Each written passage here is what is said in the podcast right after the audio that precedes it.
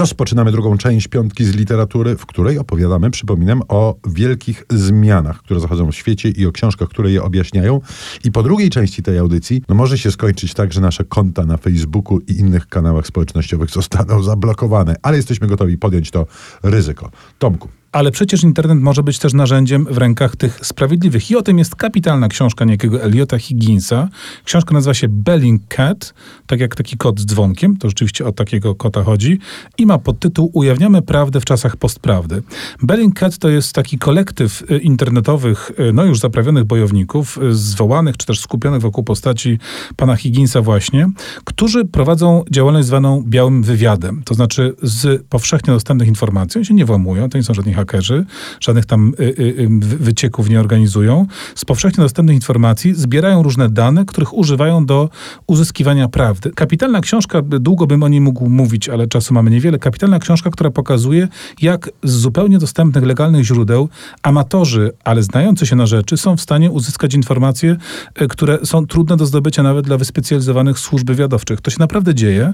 Bellingcat ma poważne sukcesy i wydaje się, że tak naprawdę każdy z nas przy odrobinie woli mógłby się przyłączyć do tego procesu odkłamywania rzeczywistości, używania internetu przeciwko tym, którzy chcą za jego pomocą siać propagandę i y, y, zamieszanie. Bardzo inspirująca książka, absolutnie.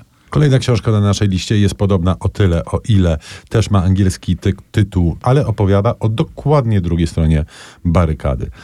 Mindfuck, tak się nazywa ta książka. Pod Tam jest, brzmi... w miejscu U jest taki ten, taka gwiazdeczka, więc Asterixik, też tak. tak nie razi po oczach. Cambridge Analytica, czyli jak popsuć demokrację. Autorem jest no, y, znany y, właśnie z tego, że doprowadził do wielkiego wycieku i skandalu wokół Cambridge Analytica Christopher Wiley. Ta książka nie wyczerpuje problemu, bo problem jest niezwykle szeroki, nie dotyczy tylko y, tej jednej firmy, no ale chyba skandal wokół Cambridge Analytica był takim najgłośniejszym i tu poznajemy jego historię z pierwszej ręki.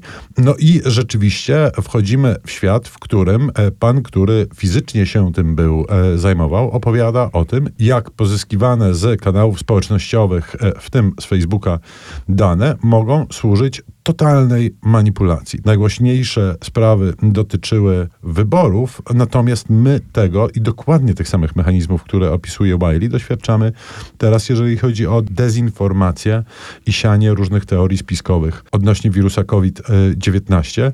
Jest to e, książka przerażająca, no bo opowiada o tym, jak bardzo prosto jest przechylić skalę. Książka pouczająca, acz smutna.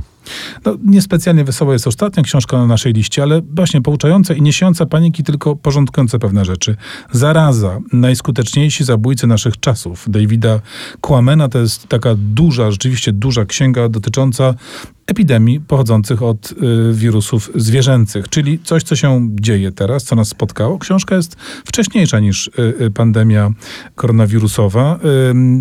Nie chcę powiedzieć prorocza, no bo przecież specjaliści przewidywali, że tak się stanie. Ona opowiada o szeregu przypadków takich właśnie epidemii, które no nie aż tak jak COVID-19, ale także zbierały bardzo dramatyczne żniwo, pokazując jednocześnie, z czego to się wszystkiego bierze i dlaczego będziemy się z podobnymi sytuacjami jeszcze długo borykać. Chodzi w skrócie o to, że ograniczyliśmy przez przestrzeń, y, gdzie mogą żyć dzikie zwierzęta. Jesteśmy coraz ich bliżej, narzucamy im swoją obecność, y, niszczymy ich naturalny habitat i tym samym wchodzimy w zasięg działania ich wirusów, przez co y, podobne sytuacje będą się powtarzać. To jest ostrzeżenie, to jest pewna refleksja, która każe nam spojrzeć na to, co się dzieje nie tylko przez pryzmat doraźnych trudności i dramatów, które przeżywamy, ale także jako pewne globalne zjawisko i pewien wielki temat, z którym się będziemy musieli zmierzyć. Ale właśnie, nie paniko ta książka budzi tylko zrozumienia. Zrozumienie jest potrzebne, żeby problem, każdy problem rozwiązać. Dokładnie. My nie udajemy, że zrozumieliśmy cały współczesny świat z jego wszystkimi wielkimi problemami, ale przynajmniej pięć z nich znamy lepiej, do czego